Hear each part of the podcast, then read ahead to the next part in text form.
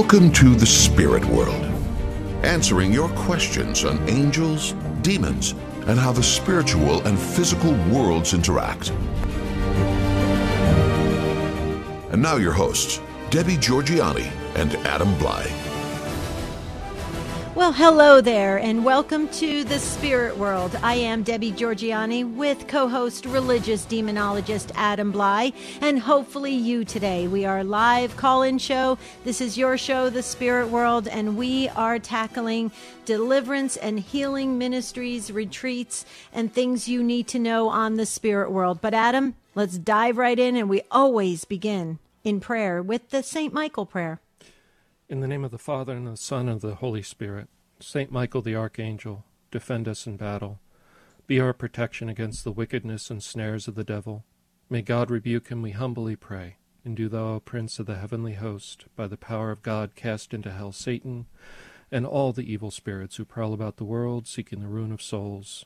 Amen. name of the Father, and the Son, and the Holy Spirit. Amen. Amen. I love that prayer. Okay, folks, here's how it works on the spirit world. We are live. We are taking your calls today. Here is the number. Put it down on a piece of paper so you're ready to go if you have a question or comment about the topic we are going to d- discuss today. 877 757 9424. And we have Tim Mott at the controls. He's our producer. He's waving. Yes. And oh, that's right. We are on uh, Facebook and YouTube live. Our videos are on. So go to Facebook, go to YouTube, go to GRN online YouTube page, go to the Facebook page, grow the family there, the Spirit World podcast. We're waving to you. And it's so much fun to be on video with you guys. And you're going to hear a lot. And yes, we will discuss uh, Adam's background to his video. We will discuss that sometime during this broadcast, but it's very important that we talk about the topic today deliverance and healing ministries and retreats. Um, it's that time of year where people are signing up for these things, and we really want to um, make sure you are fully aware of what to expect how you should prepare yourself before you sign up for these retreats and events. Okay, why do why are we uh, taking time the entire the spirit world, Adam, to do this? Is because we have got emails, uh, wow, just stacking up, uh, where people said they have attended some of these. Um, sessions or events or retreats, and they've walked away very, very confused, folks. Very confused. And Adam and I are determined with solid catechesis and formation to set the record straight and to have you be fully prepared before you dive into anything spiritually. So, Adam, why don't you start? Uh, well, oh, let me just make sure I uh, um, give kudos to our uh, call screeners, Libby and Carol. They're going strong already. The phones are ringing. Look at this 877 757 9424. So Carol and Libby are doing a great job on the phones. Tim at the controls, and Adam, take it away. Okay, Deb. So let's start off with some real basics, and this this equally is uh, applicable in kind of the psychological world and, and any of the helping professions, really.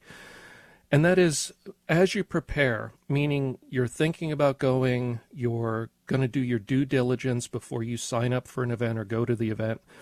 The first thing I think it's good to do is to take pen and paper or get your computer and write down your goals for participating in this event.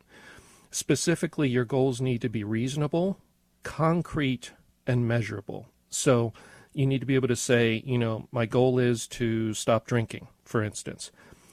Is that reasonable? Well, maybe, maybe not. Is it concrete? Yes, it is. Is it measurable? Yes, because I could say I haven't had a drink in a month. There's that's the outcome that I'm looking for. Now, it might be a big leap if you're an alcoholic to say, I want to absolutely stop drinking by the end of this event. That would be an example of a big goal that is concrete and measurable. But let's take a smaller one. Maybe it is simply to forgive my sister over something that's been going on. Let's say it's not a huge deal, it is reasonable. You guys have worked things out before, it's concrete, you know, it's something that can actually happen and it's measurable. We're talking again. So write down your goals make them reasonable, concrete, and measurable. Compare your goals to what the event is offering or promising.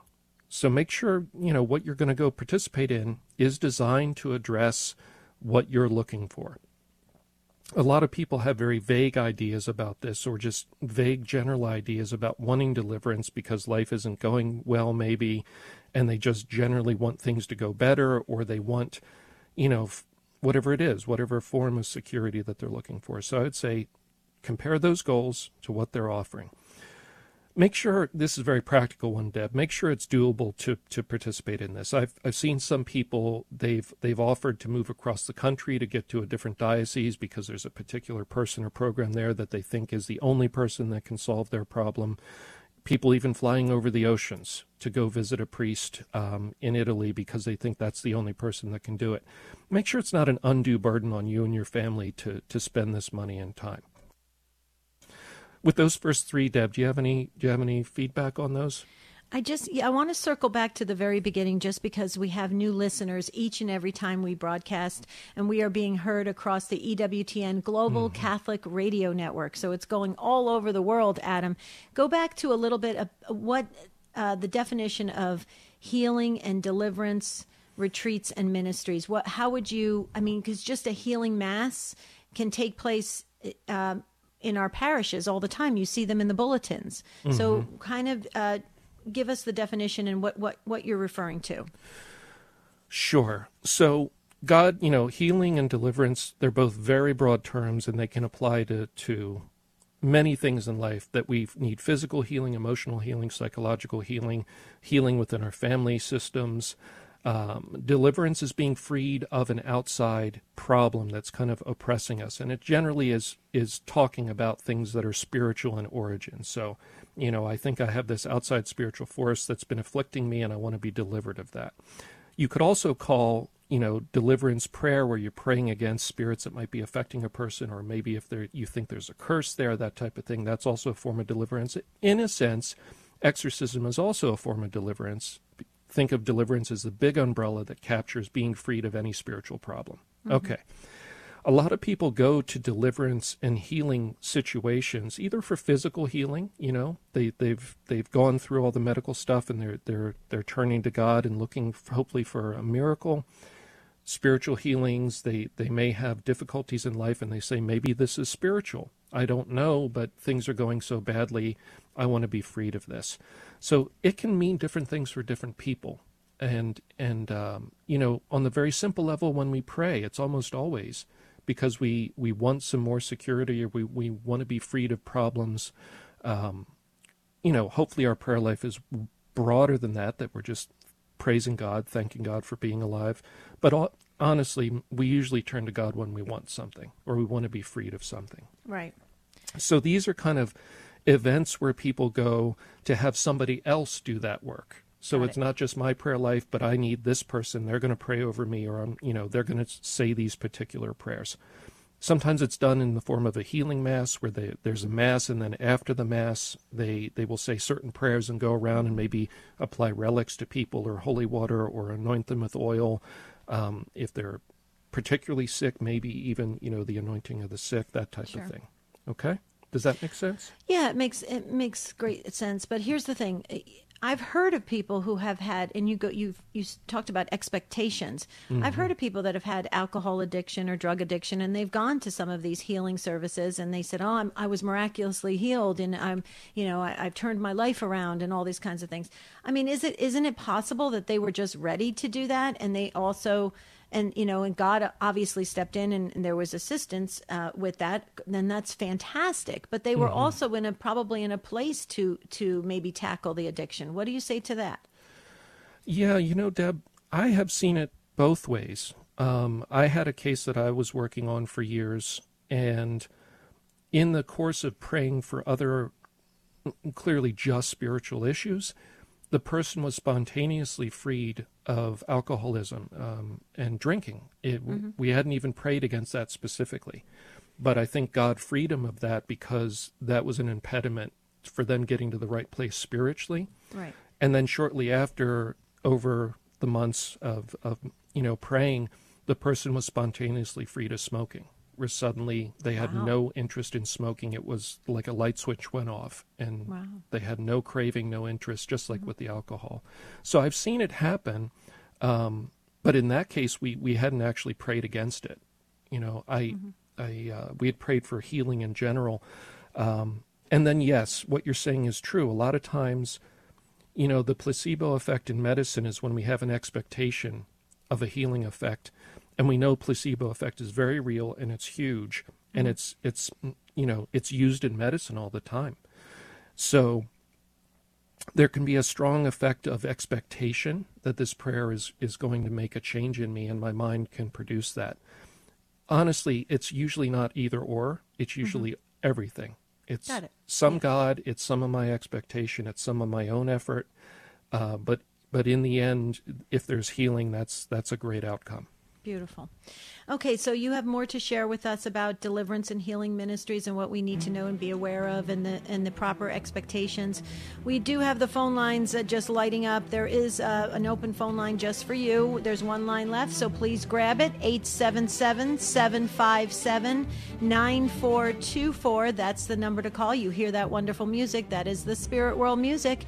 You can always email us. Tell us how much you love that music. tsw at grnonline.com. Don't forget to wave to us on Facebook or YouTube at the Spirit World Podcast or at GRN Online YouTube channel. We'll be right back.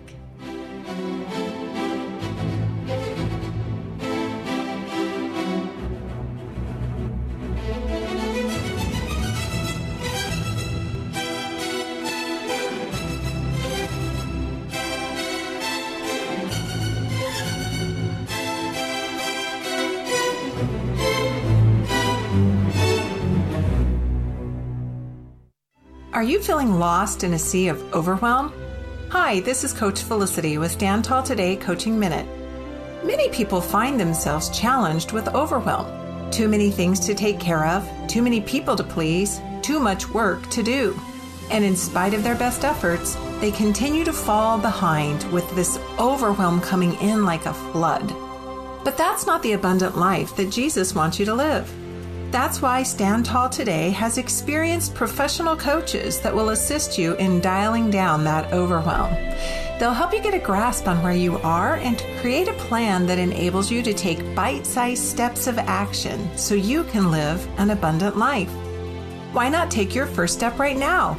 Go to standtalltoday.com and find a coach that is just right for you.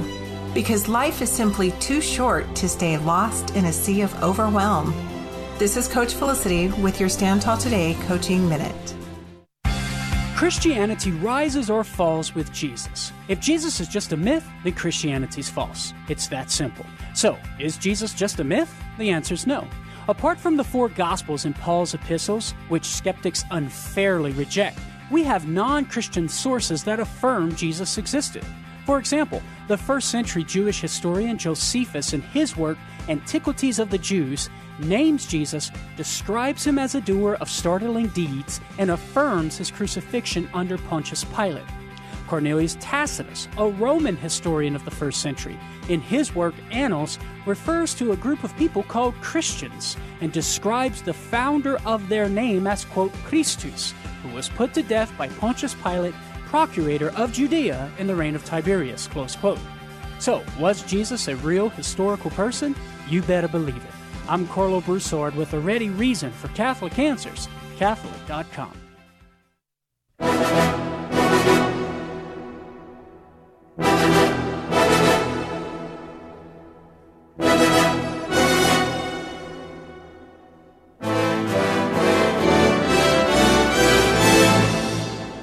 The Spirit World continues with Debbie Georgianni and Adam Blai.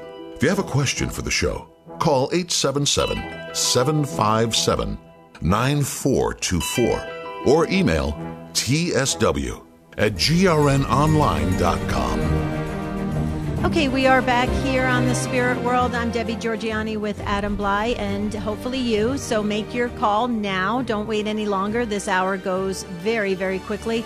877 757 9424. And I know you have more to share with us, uh, Adam, about deliverance and healing ministries and retreats. We want to hear that, but I cannot make our streaming audience wait any longer. We do have folks watching on YouTube and Facebook.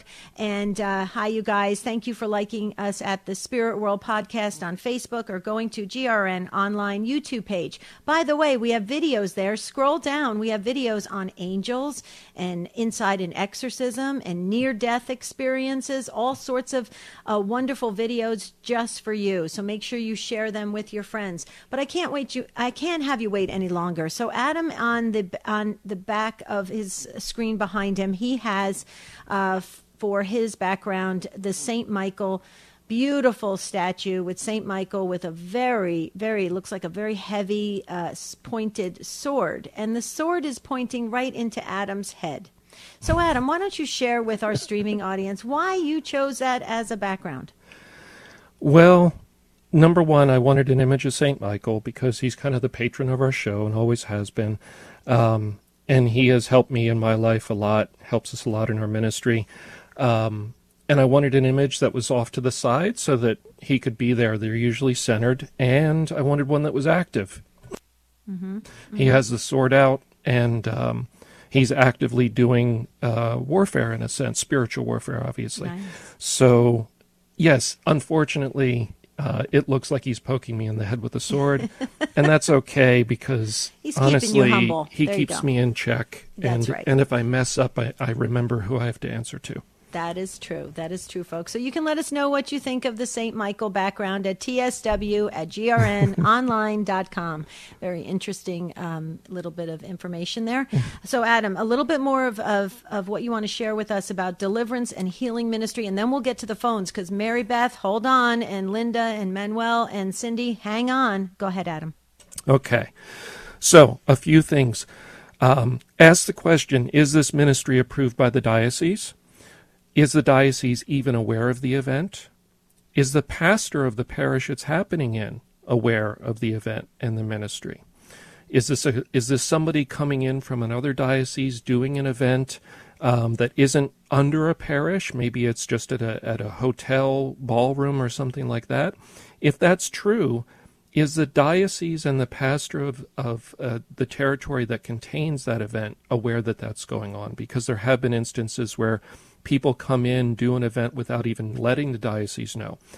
Now, why is all this important, Deb? And you and I both do this in our work because we have to. If we go and teach in another diocese, you know, for myself, uh, you know, I regularly go and teach for bishops to train priests in other dioceses. Before that can be done, a letter of good standing has to go from our clergy office to their clergy office saying that, yes, I do work in the diocese, I'm in good standing, and I have competency in the area that I'm going there to teach in. So those kind of letters are a regular part of the church. Um, and if somebody's saying that that letter of kind of approval hasn't happened, um, understand that you know that is the norm. The the church always checks on these things. Okay, so you want to look into the, the event and make sure it's it's uh, known to everybody and it's been approved. Okay. Now you got to ask the question: If my goals for going here um, are deliverance from something, have I covered the medical and psychological possibilities? A lot of people jump to the spiritual and they never look into the medical medical or the psychological.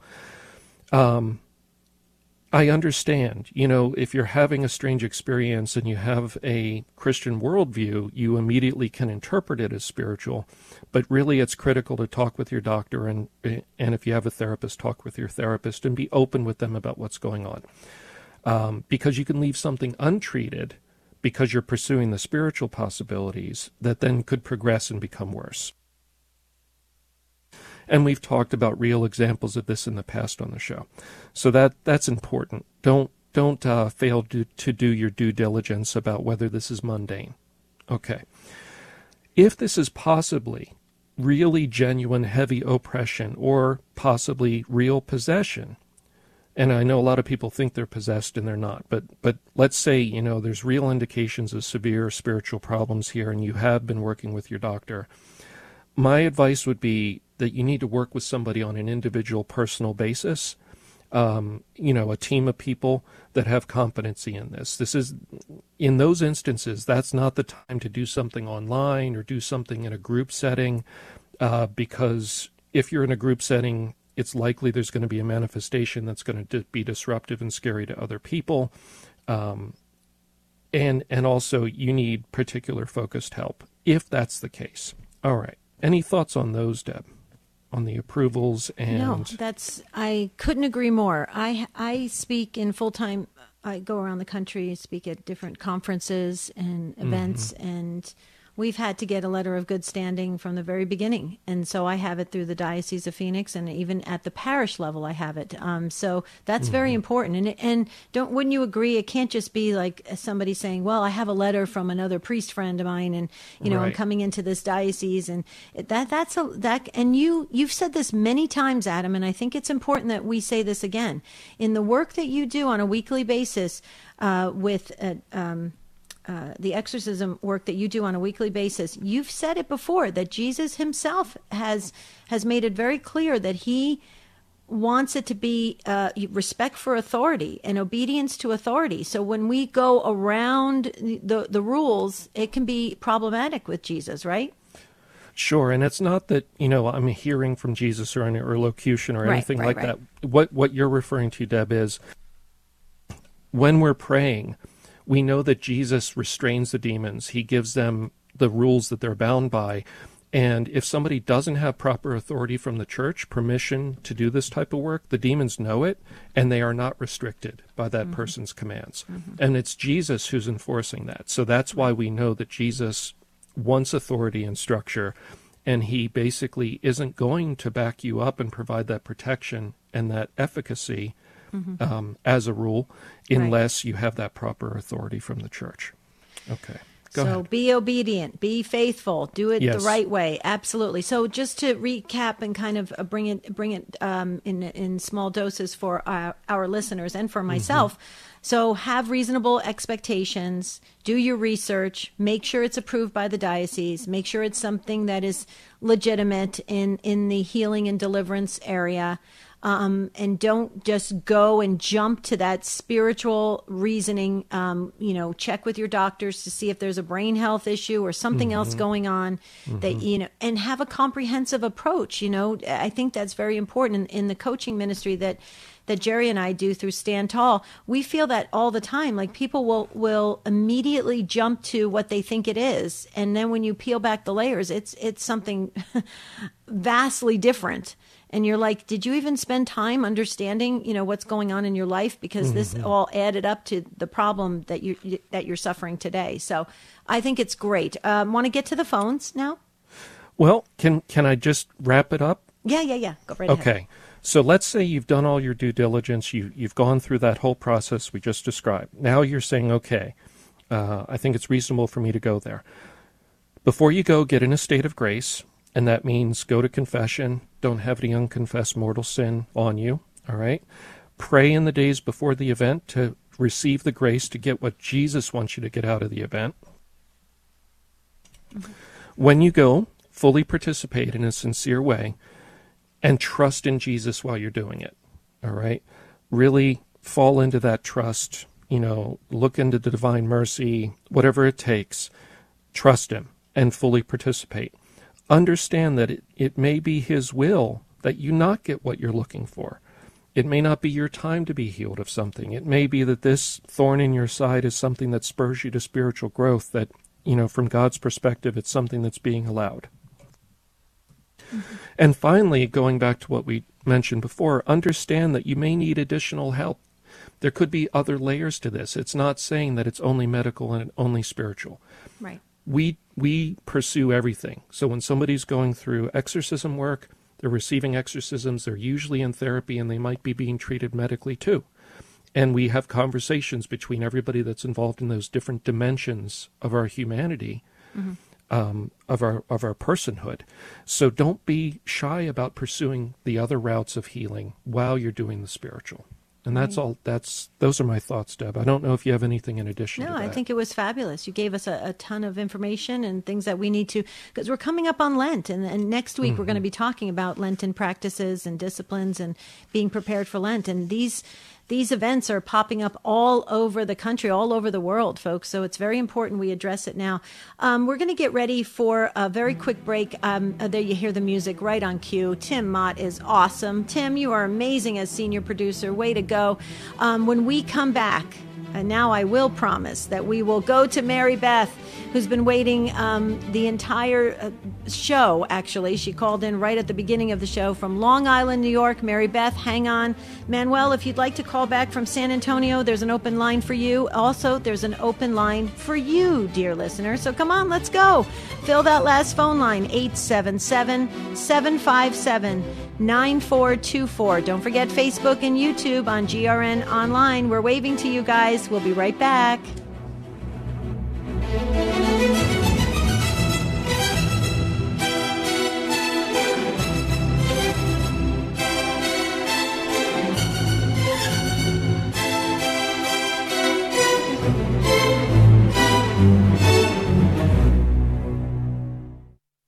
This is a Messy Family Minute with Mike and Alicia Hernon.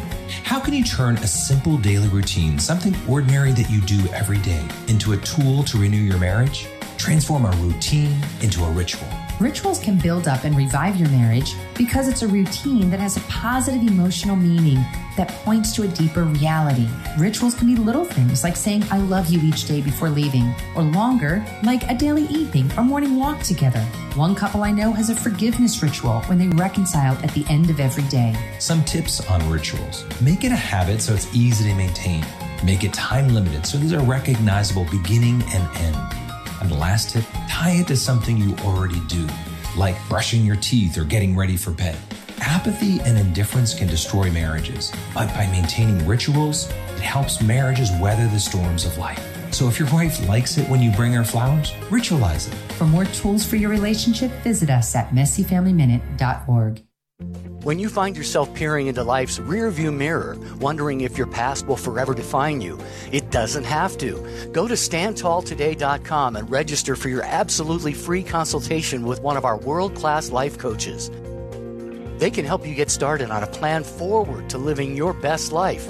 There's nothing to lose and an entire future to gain. Log on to standtalltoday.com for complete details. That's standtalltoday.com.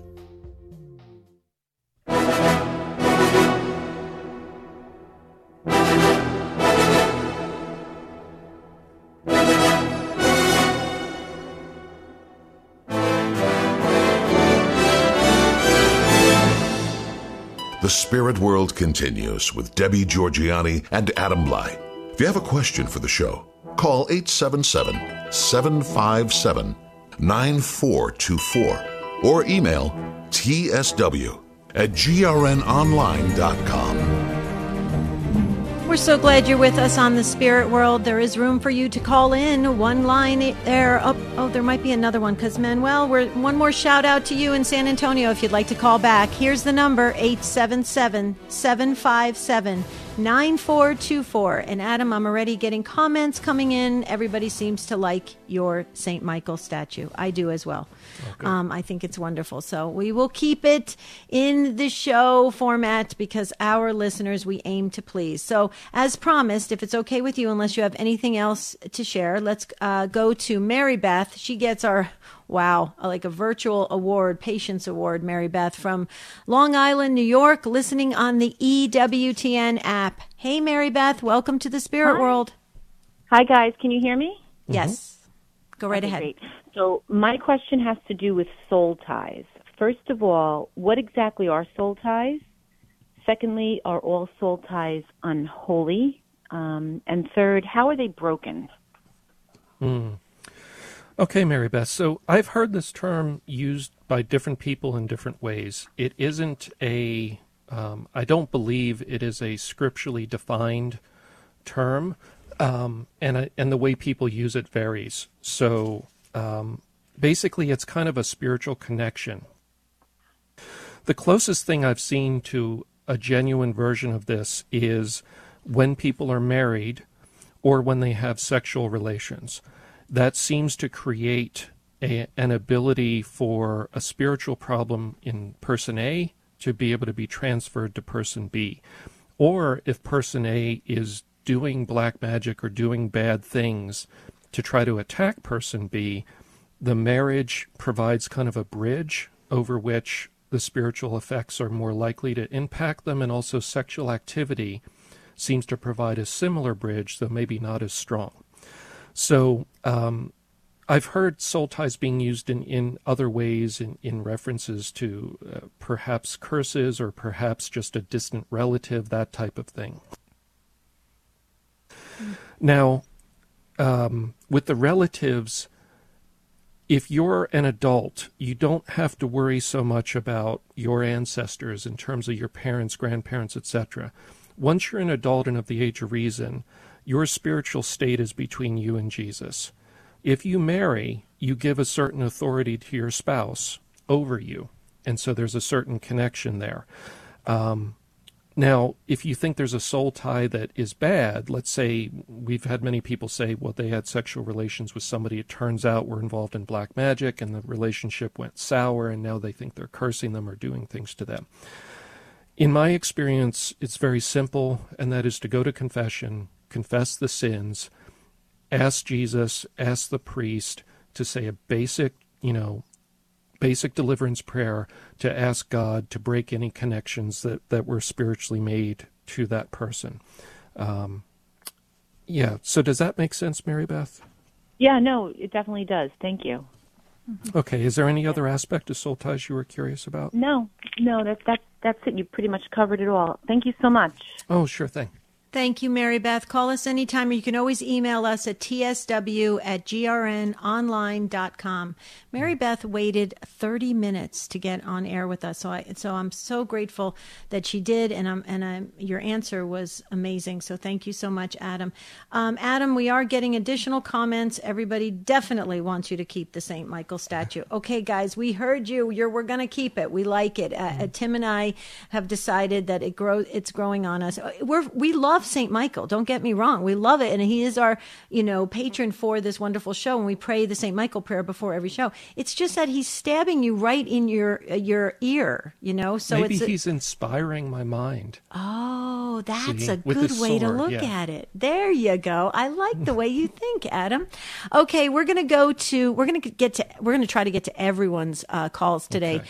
Uh, we're determined. So let's go to Linda next. And Linda is in Sharonville, Ohio on Sacred Heart Radio. Linda, welcome to the Spirit World. Oh, thank you so very much. Thank you for so, waiting. Go right ahead. Ask your question or comment. So I was Adam. I was at church last week where the gospel was Jesus cast out the demons, the demon from the man in the synagogue, mm-hmm. because he recognized who Jesus was. And the priests went to such extent to tell the parish there's no such thing as demonic possession. Basically, in the Bible, people were stressed out, stress turned to mental illness, and that Jesus or his disciples basically never cast out demons. So after church, I had a talk to him, and I approached him kindly, and I said, Father, are you saying there's not demonic possession? And he yelled at me. He said, I didn't say that. And I said, Oh, I'm sorry. He said, I'm saying Jesus never cast out demons. And I said, Father, you're in error. And he started yelling at me. He said, I read thousands of books and there's no such thing. He said, I'm not going to argue with you. And I said, Father, I said, you are, I, I hope he forgives me. I said, You're not a good priest to talk to me like this. Jesus wouldn't. And he kind of laughed and he was yelling at me, saying, Just there's no such thing. Jesus never cast out. And I said, You don't know Jesus. And then he said to me that he knew Jesus better than me, which probably a lot of people do. But Adam, I'm so upset because you, I don't have to tell you, you have to know the enemy you're battling. And nobody cares. I tried to reach up mm-hmm. to the mm-hmm. highest level of the church, and they didn't care. So, Adam, are we seeing this in the Catholic Church? Uh, yeah, Linda. So, yeah, first, of course, I'm really sorry that happened. That sounds like a really bad experience. Um, so, to be clear, if we're going to take the position that demons don't exist and possession isn't real, you really have to reject the Bible. You have to reject uh, the magisterium of the church that maintains that this is the truth of the church. You have to reject the catechism that says that it's real. You have to reject the popes, of which all of the recent popes, and of course previous in history too, but certainly the recent ones, uh, have said every diocese should have an exorcist because this is real. Pope Francis talks about the devil regularly. There's headlines from him, um, usually every at least once a month, related to that. this is a teaching of the church, and it's a reality of the church that the church has addressed through the solemn rite of exorcism that was updated in 1999. So instead of saying this was a medieval thing from the 1600s that we no longer do, in fact, the church updated the ritual and, and promulgated a new one in 1999 uh, that went through some revisions. So this simply is not the case um, to say that with, within the church, you know, we don't believe this. Now, an individual priest may say that, but yes, you're correct. They are in error. I don't mean to be uncharitable, but honestly, that is a that is a blatant error um, because it contradicts the catechism. And so, if if somebody's contradicting the catechism, by definition, that's an mm-hmm. error. I don't know. Mm-hmm. What do you think, Deb? Well, I'm I'm quite disturbed at the way he treated you, Linda. Um, let me just get a couple things um, clear. You didn't obviously have like an argument with him in front of other parishioners and and humiliated him in any way. It sounds like it was it was somewhat private, and you were just saying, "Father, can I just address this with you?" It, it, it am I correct?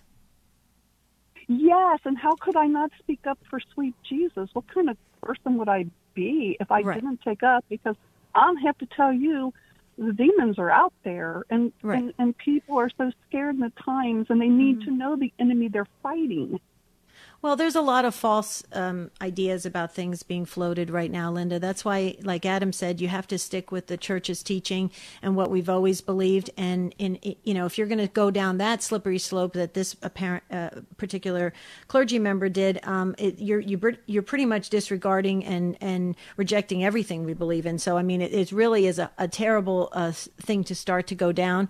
Um, however, uh, what I would say as just to help this priest, because clearly you need if you it sounds like you care about him and you'd like to help him here's a couple suggestions i would i would uh, if you're open to it if, may i make are you open to it linda it sounds like you tried a couple things but let's try it again what do you say okay i I don't know if he wants to because he was yelling at me like right. he didn't want to talk to me. He walked away, but I, I would I, do it. I understand. okay, so what I would do is in a very kind, uh, the the most you know, the kindest way and most gentle way you can do it, I would send a letter. I would also sign your name because the diocese will not uh, address, most of them will not address uh, uh, comments coming in from parishioners if the name is not attached because they don't feel it's it if they can't put their name on it um, they're not going to really spend the time to address it. Okay. I would put your name on it and i would just uh, say to uh, his bishop in the diocese that you're in and i would just say listen i love i start off with i love this this priest. He's wonderful. He's our he's our pastor. This this is what happened. This is uh, put all the details. I was only trying to i wasn't trying to argue with him ruin his day make him yell at me or any of the above. I was just trying to state the truth of the, of, of our faith I think you, to, I would say this to the bishop in a wonderful, kind way.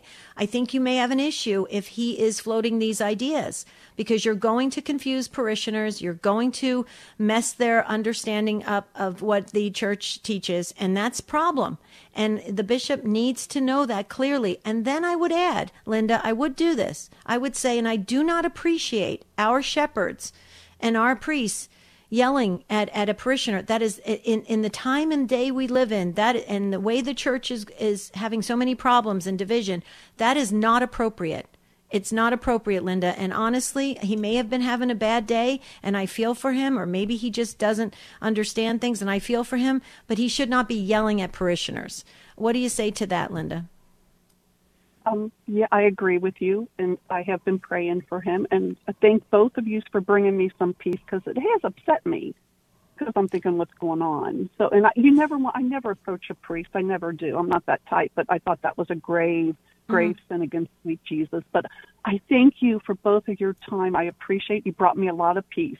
Good, good. Okay. Keep us posted. We're going to pray that this gets gets um, uh, uh, fixed in a way that he uh, has a better understanding and he can he can um, be clear about our, our church teaching, Linda. So thanks for trusting us with your with your comment, and I'm sorry you had to go through that experience.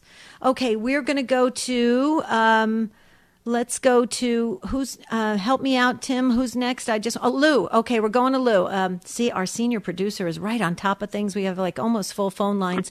Lou eh, from Queens, New York, listening on Sirius XM 130. Take it away, Lou. Hi, good morning. Uh, thank you for taking my call. Uh, the previous caller, uh, gave me something to think about. I mean, they all do, obviously, but this one about the exorcisms. You know, uh, I've I've studied the Bible and I read the Old Testament, and I can't think of a single instance where there was an exorcism mentioned in the Old Testament. Can you help me out with this and point one out to me? Yeah. So, um, and so there was the one where Saint Raphael was invoked to deal with a particular demon that that was afflicting it was killing the suitors of a woman. Uh, was that the book of Tobit? I think it was, Deb. I think it was the book of Tobit. Yes, I um, believe so. Yes. Yeah, where where there is a there's a, a woman who is afflicted by a particular demon that every man that tried to marry her would quickly die. Mm-hmm. Um, and it turned out that there was this spirit that was jealous of the woman and, and killing the men. It's not super clear if she was possessed or if it was just nearby and hurting people. Uh, but the archangel Raphael was was invoked and defeated that spirit. Mm-hmm. Um, that's one example. And so the book of Job is not an example of possession, but it's an example of extreme oppression. Right. It's it's a statement about uh, if the devil is given permission, uh, can produce physical ailments that are very concrete and real wounds on the body, that type of thing. Uh, so there's that. Uh, there's that material, Lou. The other thing, it's not strictly Old Testament, but to understand that at the time of Jesus, going back to the synagogue at Capernaum story that was referenced by the previous caller, the idea of exorcisms was not new when Jesus did it. Uh, it was not it was not a big deal and wasn't causing a lot of drama that Jesus had done an exorcism in the synagogue at Capernaum. In fact, the Jews it was a well-known ministry. There was there was groups of rabbis that would go around and, and for a fee would do exorcisms. Probably some were done for free also, but it was it was a ministry that was going on and well known. It was that when Jesus did it, he didn't invoke the name of Solomon or Elijah or some other holy figure or he didn't read from the Old Testament. He simply said, Get out. And that's what caused the reaction in the people, not that he had done an exorcism. So, in the Jewish mind of the time of the New Testament, which points back to the Old Testament, in their history, exorcism was well known. So, I don't know if some of those help, Lou. No, no, it does. It, it does. I thought about the two examples you gave, but uh, right, right, the way it's presented in the New Testament, obviously, it's miraculous because all he did was say, "Get out," and who had the authority to say that but only God? Right. And uh, that's what. Right. Well, thank you. I appreciate the uh, the analysis. Oh, it's, sure uh, thing, Lou. It's it's, a, it's an eye opener, you know. Yeah. Uh, it's interesting though that the disciples, or, or when they went out and to perform uh, to perform uh, exorcisms. Uh, mm-hmm. They they appeared to, to be like astounded that they were able to do it. Yeah. Yeah, and, and that was part of what Jesus gave to his church explicitly. He gave authority mm-hmm. over the demons to his church, and that was that was a different situation. It was uh, it was a paradigm shift. So before Jesus, one would invoke holy figures that right. presumably were, were with God in the bosom of Abraham. Um, but Jesus explicitly gave authority to his church. But remember, he said, don't don't be um, happy that you have such authority over demons now, but be happy that your names are written in heaven. Mm-hmm. Which goes back to what Deb so helpfully always brings us back to: is our goal is to get to heaven. Mm-hmm right? right? That's all in the end we're going to care about. We're not going to care about any of this other stuff. Yeah, we have to deal with it while we're alive here on earth, but ultimately, always bring your mind back to how do I get to heaven? Mm-hmm. Amen to that. Lou, you're you're awesome. Thank you so much. We appreciate the call today. Call us again, please, sir. Okay? Thank you, Lou. Okay, we're going to before we go to um before we go back to the phones, let me just address this because this came in from YouTube. Adam, if you want to wave to Timoteo, he sent in a wonderful question here, very important uh, about our topic today. What about deliverance rites done online in a live stream broadcast, for example? Is this proper? Adam, this is why mm. we did this broadcast. Yeah, so, you know, it's complicated. I think it's pro- it's potentially problematic to be you know really careful about this. Um, again, when you're working with somebody in this area, if there is a spirit that turns out is possessing the person, and that spirit gets agitated by the prayers and then takes over the the body of the person for a period of time, well, if you're not working in person with a team there, you could cause a manifestation like that, and you're over the internet, and the person manifests and then walks away from the camera, and you probably don't even know what city they're in because they just logged in under a name in Facebook or something else. Um, you don't necessarily even know where they are or have a way to call 911 in the town that they're in and, and get some help for them. So I, I think it can be a little bit risky that way. Um, secondly, you know, deliverance prayer is essentially Jesus, please help this person. Uh, if you do, so that's a petition to God. If you do a direct command, something like in the name of Jesus, leave this person, get out, that's that's an exorcistic type of prayer because it's a command. It's not saying that you're using the exorcism rite, but it's an exorcistic type of prayer. Generally, I think it's wiser to do those types of prayers in person um, because they're you're you're taking those out of when the church does those types of prayers. Generally, there's other things involved like uh, the priest wearing a purple stole and being able to put that on the head of the person, um, presenting a crucifix to the person, um, using holy water is very common. There's often more to the ministry when you're getting into exorcistic type prayers um, than just the prayers. So I, I think prayer, priestly prayer, often does involve, you know, contact or touch, perhaps to the head, that kind of thing during the prayer. I just I think it's potentially problematic uh, to do this online.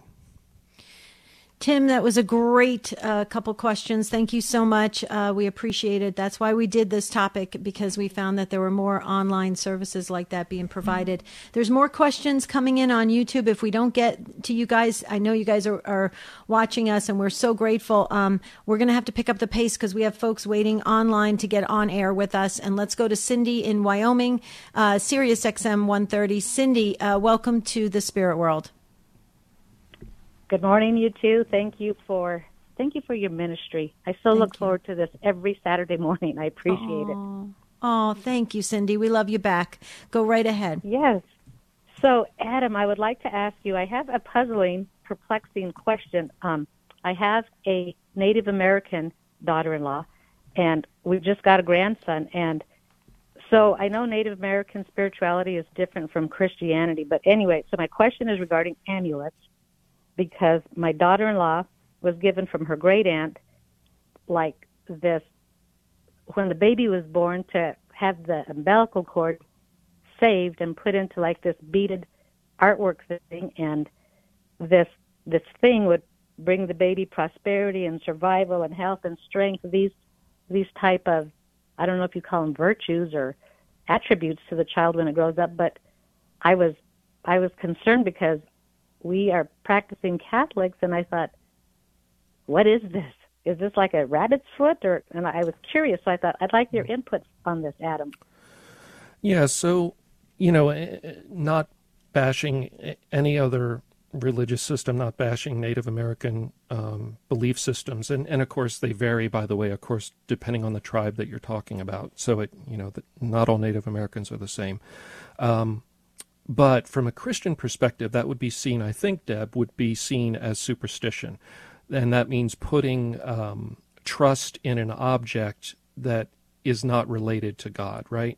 So we don't want to put absolute trust in an object even related to God, like to say, well, this crucifix is the thing that's going to save me.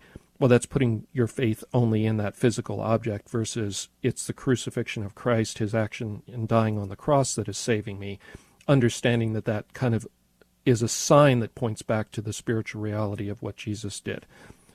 When we put our faith in something that is unrelated to Christ, unrelated to Christianity, you're making an idol out of it, right? So it's in a in a roundabout way, and perhaps in a very direct way, depending on where your mind is at. Um, when you're doing this, how you're thinking, you're violating the first commandment because you're not putting God first. You're putting an object and putting trust in an object as opposed to in God. So what can what can Cindy do because this is her daughter-in-law? Right. So this is this has got to be you know a charitable, gentle discussion in the family. Um, ultimately, as the child grows up, they're going to make their own choices. But you know, if if this is your daughter-in-law's baby, um, she does have rights and authority as the mother, but if she's marrying into the family, that's just got to be a discussion that you're going to have, and maybe you can reach um, something that will make both of you happy. But I would explain the fact that from a Christian perspective, you know, it's incompatible, it's superstition. From our perspective, from her perspective, she may say, well, from my perspective, it's a good thing, and in my faith, it's a fine thing. Right. And you're going to have to come to some compromise where everybody mm-hmm. basically can work that out. And I can't tell you what that compromise would be, um, but you know, if you're feeling strongly about it, have a discussion, explain why you're feeling strongly about it. And if she mm-hmm. feels strongly about it, I don't know, Deb.